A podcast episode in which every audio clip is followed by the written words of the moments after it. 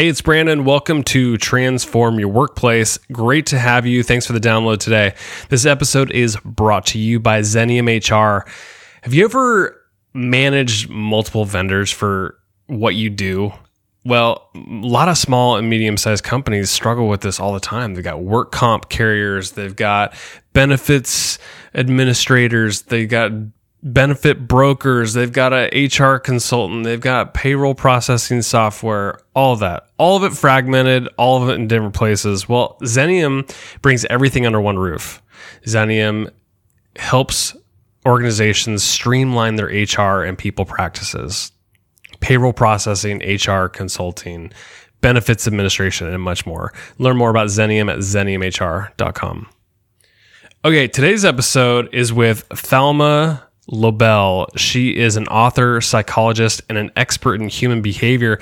And in this episode, she's sharing methods for improving your day to day in the office or at home. And so you're going to hear a lot about the psychology that goes into making little small changes that make productivity much better, will make you happier, and will change your brain. It'll literally rewire your brain so that you can increase productivity and be happier. So you're going to get a lot out of this episode. Enjoy the discussion with Thalma Lobel. Talk to you next week.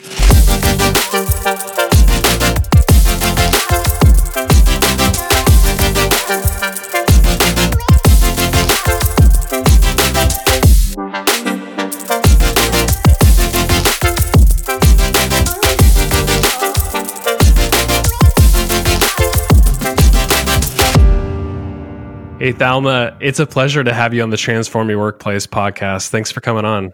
It's a pleasure to be here. Thank you for inviting me. You wrote a fascinating book. It's called Whatever Works The Small Cues That Make a Surprising Difference in Our Success at Work and How to Create a Happier Office.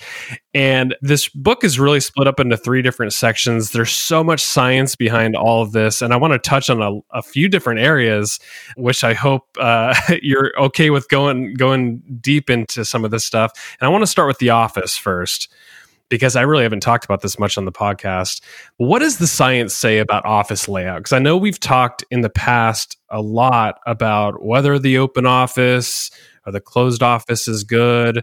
What what does the research say? Well, the research in general uh, says that uh, it's uh, better to be uh, most of the time in a closed office. Mm. The ideal uh, thing is to have both let me tell you what are the good things and the bad things about uh, open and close the office. So, for example, the two main things that people complain all the time when they are sitting in an open office is lack of privacy and noise. Yeah. yeah. Uh, these are and, and, and a lot of people are really so aware of that that uh, that that it really disturbs their their their uh, their work they're all the time aware that they, people are watching them, whom they are talking to. Um, maybe you know they, they don't like some people um, more than others, and everything is is known. Cubicles are semi-private, but people are deprived of sunlight. Their views re- uh, restricted, and they sit in a small space, so that's not good. Also, you know, recently many many companies used to uh, move to open spaces walls between employers, if any, are built to a low height. And the rationale between behind the open space is that it boosts teamwork and uh, the exchange of ideas, leading to innovation and exchange ideas, and as a result, enhance productivity. Moreover, it uh, saves organizations money. They, are, they use less space for, for all this. But there are studies done recently that showed that in uh, open spaces people talk less. They, they, they use more the email. And they, because they don't want uh, you know all the all these interactions that everybody sees what you're doing. So actually a lot of uh, and, and, of course the noise that a lot of people complain. And you know another thing which is interesting studies showed that one of the things that disturbs the most is phone calls. Uh, when you when other, some other people talk on the phone because you hear you don't hear the whole dialogue you hear only half of the dialogue and that increases your curiosity because you hear the other person, oh, wow, you don't say. So you think, what, what did he say? If you hear the whole mm-hmm. dialogue, you're less interested. And that is why when you sit in a coffee shop and there is noise too, a lot of people are not disturbed by it because they are not interested. There are people that they don't know. They hear mm-hmm. most of the dialogues are not that interesting. In at work, when these are your colleagues and you hear part of the conversation, it really it really disturbs you. So uh, the, the solution for many companies is to do the hybrid uh, office. First of all, I want to say about the, the noise, put headphones. If you have uh, no choice but to work in an open space and the noise disturbs you, try uh, wearing headphones. You can listen to nature sounds or coffee shop sounds or other sounds that are meant to mask distracting noises in the office or music if you like music. Also, a lot of thing is lack of, lack of control in an open office. Because when you have your own office, you can control uh, the light, you can control, often you can control the temperature. In an open space, you can't do that. So there are also some advices. Bring to your office a, a small lamp, mm-hmm. uh, bring a heater or, you know, something or, venti- or something that uh, a fan uh, that that will be only for you. So these are things that you know that can help you. And as I said, a lot of uh, workplaces now have both. They have open spaces, but they have also private offices, and people can uh, work part of their time in a private office, and then you know do the what they need in, in privacy and quiet atmosphere, and then also do some things in an open office where they can talk to others, they can change ideas, exchange ideas. Yeah. It seems like a hybrid approach would definitely work. And I think you even mentioned it in the book at one point where there's some companies and organizations that almost have like a fluid open environment, which means like you could basically go plug in and sit in different areas and just kind of pick up and, and move around. And that way you can probably collaborate with different people as you kind of move around. Is, do you see organizations doing that? Yeah, yeah, yeah. A lot of organizations, uh, you know, uh, do that, and and the idea behind it is that uh, although you like to have your own desk, and you might have it in the private uh, office, but in the open space, y- you work according to the needs. Okay, you want to work with this group now, so you you plug, like you said, you plug your computer, or you go to the computer if it's there, and you work on that. So hybrid is the, I think, is the solution. Uh, some people will tell you that they don't want, they just want private offices. But uh, a lot of people, especially the young people, also like a part of the benefits of the open space. So you can combine the two. You talked about lighting in the book, and I never really thought about lighting a whole lot as making a big impact in, in my day to day work. And I think this is a, you know, we, you talk about it for an office environment, but I think this really applies to the home office environment as people are working from home right now. So what does the, the science say about what kind of light we need to yeah. be the most productive? I will say that I'll answer in a minute. I just want to say, because you said the people are working at home, a lot of things that I'm talking in the book are applicable and even more important when you work at home and you have to choose the your space and the light and everything. Right. So first of all uh, let's talk about artificial versus natural light. Uh, definitely science showed and everything that i say is based on science on studies that were published on top journals it's not just out of my head. No seriously. And the science said that uh, artificial uh, light is uh, worse than natural. Okay, that's good to know. Yeah, if you have the choice, pick up a room with a window. Sometimes you don't have the choice, like we talked before, if you sit in a cubicle. But if you do have a choice in an, in the office or at home, choose a room with a window. And if you have a room with a window, some people they uh, even if they have a window, they close curtains or whatever they have, and they don't need the light because they're looking at the computer screen. That's not good because the studies showed that people become more vivid, uh, less tired when they have light in general, and especially natural. So if you have a choice, always use the natural light in the evening, or if you don't have uh, a window, if you're tired, put a stronger light because you will see that it makes you less tired and more vivid, as I say. So if you have a choice, always make the bright and not the dim uh, light.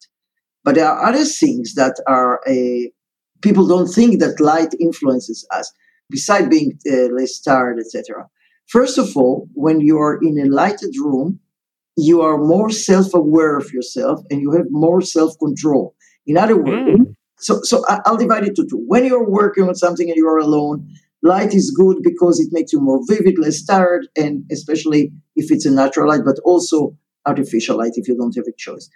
But also, when you are with other people, there are studies that showed that when the room is not dim but really full light, people are less uh, are more with self control and aware of themselves, and therefore they will shout less, they will lose their temper less, and they will behave more ethically. Believe it or not, uh, there are studies that showed, for example, that people who had sunglasses cheated more or were less ethical than people who had uh, no sunglasses uh, in all kind of studies. Uh, people feel more anonymous when it's a, a, dim light, and then they allow themselves to do less ethical and also more hedonic, hedonic uh, things. So, in general, for many reasons, light has effect more than we think. Uh, for example, we, uh, if there is a, a bigger light, people make less hedonic choices. What do I mean mm. by hedonic choices? So, if, for example, you can choose between uh, watching television now uh, or working on a on a task that is less enjoyable, but you have to do it. So uh, there is a much better chance that if you are in a lighted room, you will uh, do what you have to do rather than what you feel like doing, uh, which is pleasurable, but it does but postpone what you have ready to do. I love that. It's amazing how light has uh, these influences that we don't think about.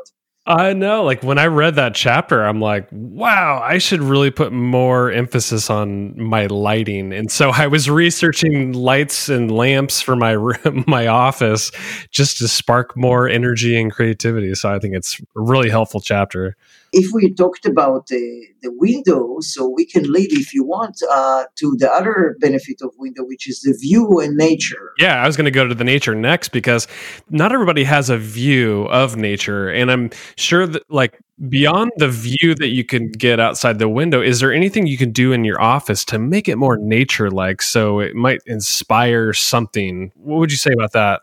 So, first of all, I want to say that uh, we know that stress uh, is a widespread phenomenon in Western society. In work, is one uh, work-related stress can be caused by a number of factors, and, and we are including, you know, pressure and high demands, lack of control, tense relationship with colleagues and bosses, worries over job security, and fears of being fired, especially now during the COVID when people are not sure about their work. A lot of us are stressed. And one of the things that reduces stress is nature. So that's why it's so important. The other things that nature does is releases us from mental fatigue. For these two reasons, I suggest that if you so, so use nature for these two reasons to reduce your mental fatigue and to reduce your stress. You will perform better, it will increase your performance and your well being. How can we do that? So, the easiest way is that you look over the window if you have a view.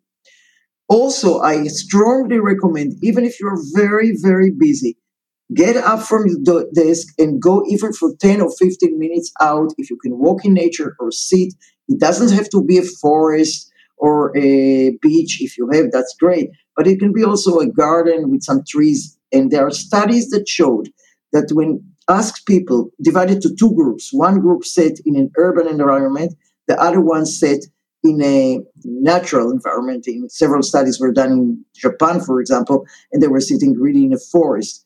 And uh, their physiological measures were taken before they came and then after they sat or walked in nature or in urban society. And it was clearly shown that those who sat in a nature uh, environment, for example, uh, in this case it was forest, uh, had lower blood pressure, lower cortisol, which is a stress hormone, and they really, really, uh, on a physiological uh, measure, felt less stress. And of course, they, they, reported also that they were calmer and etc. compared to the setting urban. Another study was conducted in uh, Stanford when they asked uh, uh, students to walk either uh, in an urban environment near the campus or in a natural environment in park. And again, those who walk in, in the natural environment uh, were less stressed and also performed better on some cognitive tasks. Because of that, I suggest, first of all, if you have a nature uh, around you, go down from your office or from your home if you're working at home and look at some trees, flowers, etc. If you have water, if you have a river, whatever you have. But as you say, sometimes you don't have.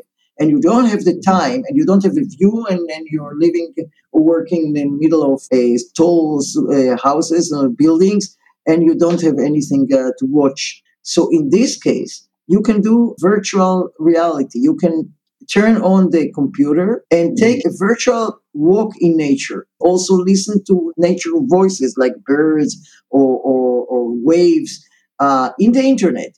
Also, hang some nature photos in your office or as I said, either if you work at home or in the office.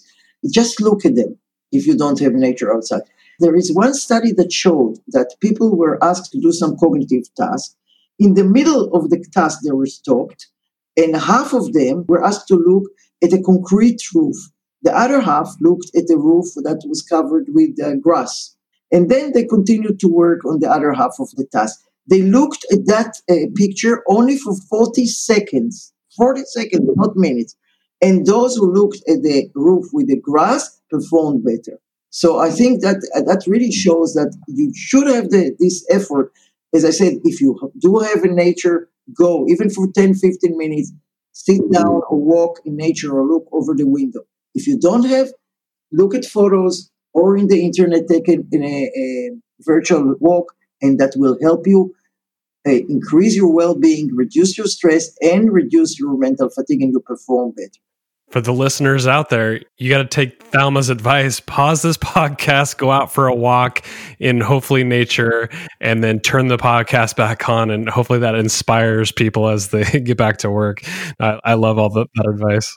So let's shift over to interacting with people because you have a lot of good ideas in there. And I'm going to throw you a curveball right here because I imagine you wrote this book not when COVID was happening, but you start this section out by saying that the importance of like a good handshake. People make first impressions based on a handshake, whether it's an interview or a new colleague or whatever. So with COVID, now that we're a little leery of handshakes now, what is a good replacement for that? Uh, exactly. This is the only chapter that I will take out uh, for the, the COVID.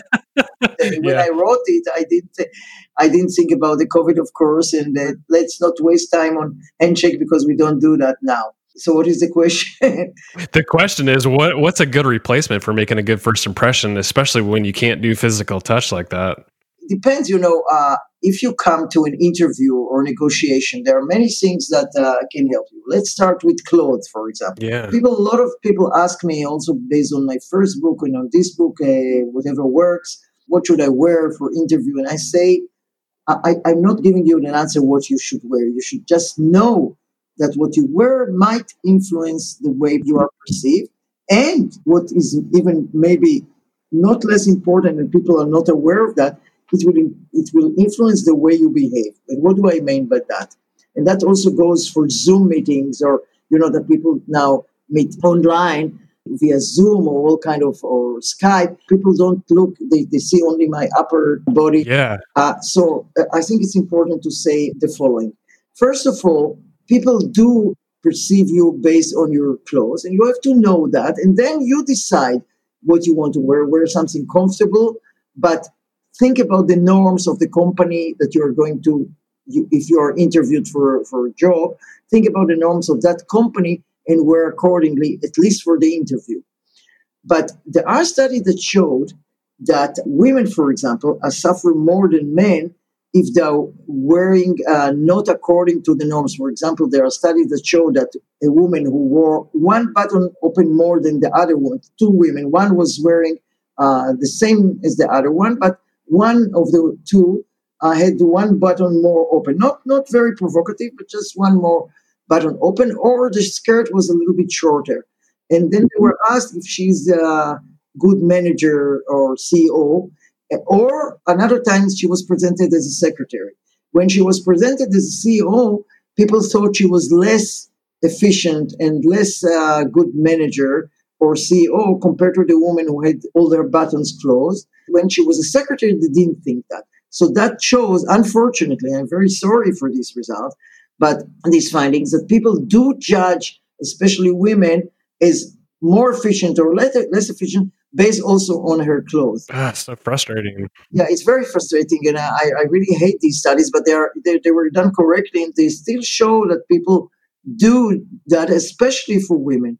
Having said that, I don't say to women don't uh, wear a little bit short skirt, but just know that sometimes people judge you accordingly, unfortunately. These things change, but they change very, very slowly. What I think a lot of your listeners don't know is that there are studies that showed that people who, uh, the, the way people wear or dress influence their own behavior. For example, there was one study that they gave one group white coat and another group, they didn't give them the white coat, you know, in the white coat like a doctor's coat and they asked them to perform uh, some cognitive tasks.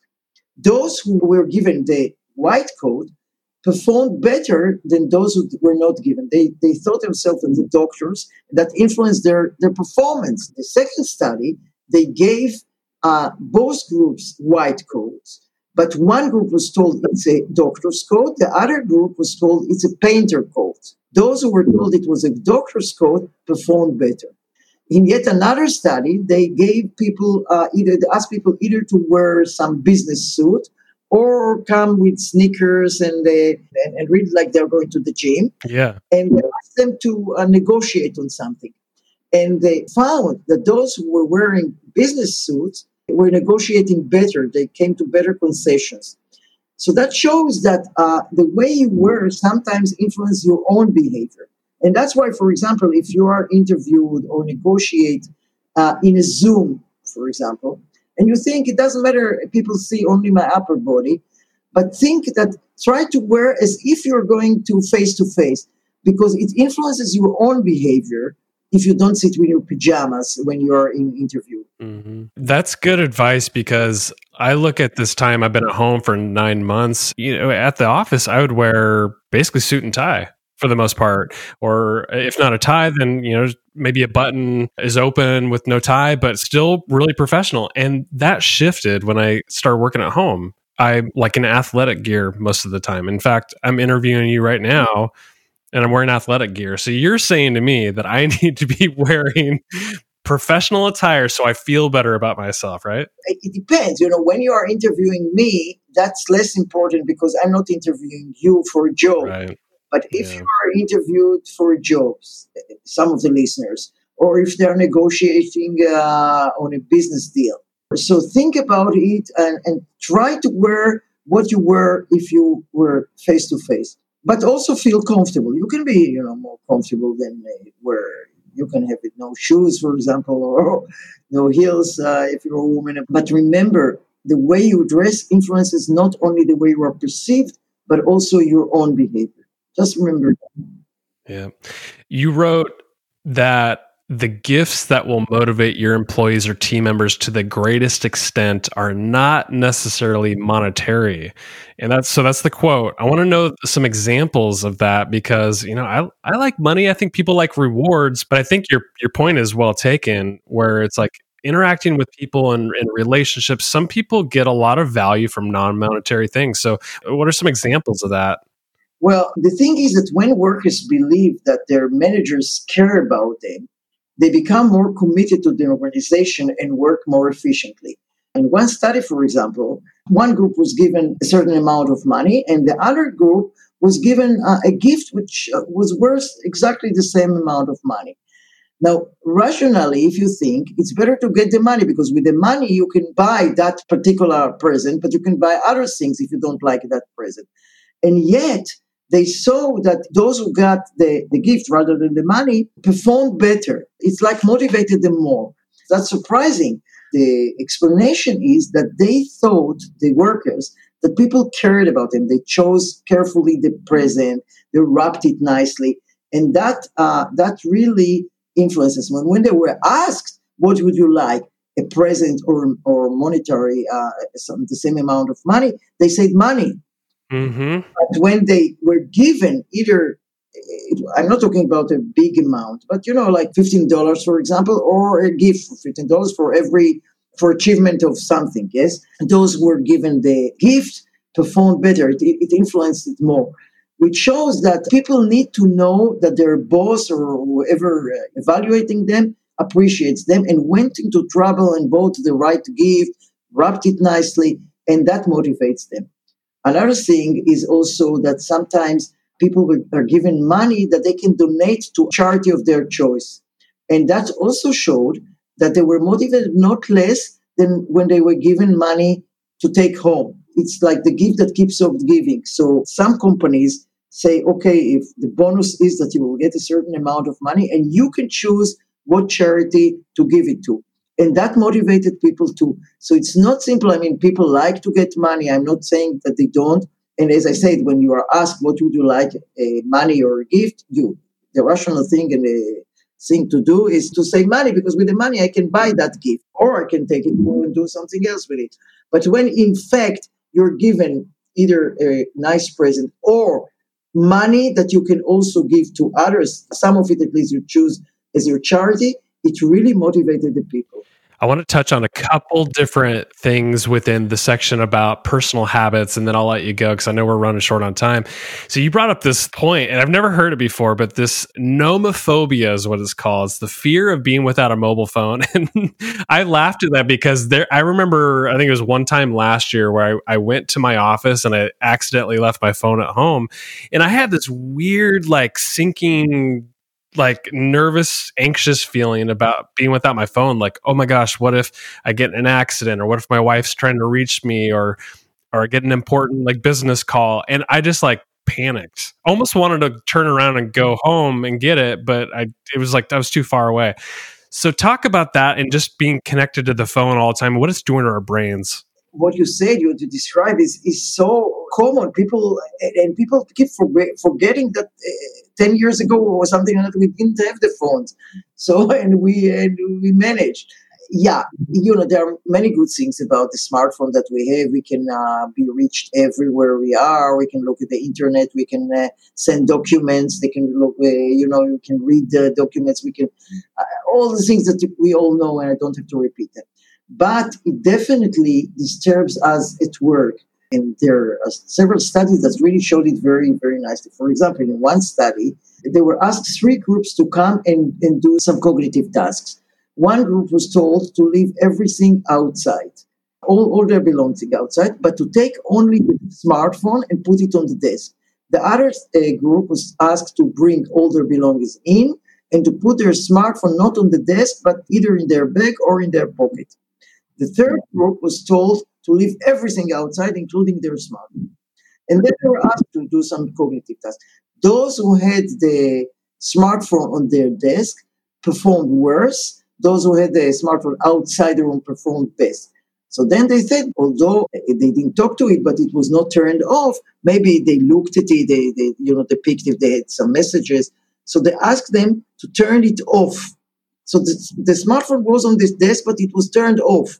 Still, they performed worse. So just the present, the mere presence wow. of the smartphone uh, influences the performance of the people. So my suggestion is uh, when you work on something important that you have to concentrate, don't think, okay, my, my phone is turned off, which people don't do often, but suppose they will do. Take it and put it in another room. If you're working at home, that's very easy. Just put it in another room. If you're working in the office, put it someplace that you don't see. And really don't look at it at least for an hour or so till you finish. Something then you, are very, you, you want to know if your wife called or something, uh, or, or the messages or the stock exchange or whatever. Go and look. But then again, put it in another room. There are studies really that the mere presence of it, even if it was turned off, I repeat, influence the performance of the people. So that's a really, really practical suggestion. And my book, Whatever Works, has many, many suggestions which are easy to implement and they really influence our well-being and performance and creativity. We didn't have time to talk about creativity. I've been So maybe another podcast, another we'll talk about. Yeah, yeah, for sure. There's one more thing I wanted to hit, and then I'll let you go. So, in the section about the tidy desk, tidy mind chapter, you brought up the broken windows theory. So, what's that theory? I've heard about this before, but I want you to tell it to the listeners. Uh, what is that? And then, how does it relate to the behavior we have at our work and just our office space? No, this I, I brought actually more in the ethical thing. The broken window showed that uh, when something is, you know, that there were graffiti everywhere, it was not uh, mm-hmm. uh, clean, and, and as people threw some things on the floor. So, so people obeyed less to the rules. For example, if they came to uh, to some some place that they, they were asked that you are not allowed to enter through this hole. You, you have to go around and open the, the gate. So they obeyed this rule more if it was a clean environment and when it, it was, you know, kind of dirty. So they obeyed less. So that shows that when things are messy and they're not clean, people behave less ethically. That's the idea. Mm-hmm. That's so fascinating. Yeah. So having a tidier desk would probably help us make better decisions, both morally and ethically, right? Yeah, but uh, although I have to uh, say one more thing, there was one study that showed that when your desk is uh, is not orderly, not the room is dirty, but you, your desk is not orderly, and you know like there are many important creative people that had that. You might be more creative. So there are many examples of people who are very creative. You know, very important people that we all know their names and there are pictures of their desks that they are very, very messy. And this study showed that when you are working on something creative, sometimes not being in order, uh, I know that, you know, there are all kind of mess around you, you let your thoughts wander around. And that also, you know, not everything is in its place. And that might bring you to, to think of more original ideas or something out of the box. Thalma, this has been such a great discussion. There's so much in your book, um, so much good science too, good research that you've done, and I appreciate that you can like remember and recite all these researches that you've done. Where can people learn more about you, your book, any of your work? Uh, I don't think I mentioned this at the start of the podcast, but you're in Israel, so uh, maybe just share what you're up to and, and where people can find you. So, uh, first of all, as I said, the, the book, Whatever Works, has a lot of things that we didn't talk about, and it's all advices how to be more creative, more successful at work, and increase your well being. And uh, I write about all these in my website. It's thalmalobel.com, T H thalmalobel.com. You have there all my interviews, uh, references to the books and to the studies that I've conducted, etc. And I'll be more than happy to answer questions in my email and everything. And I'm always getting mails all the time and have, very happy to answer. I'm used to it. I'm a professor of psychology. People ask me all the time questions. Thalma Lobel, thank you so much for coming on the podcast and providing so much value for our listeners. I really appreciate it. Thank you for having me. It was a pleasure.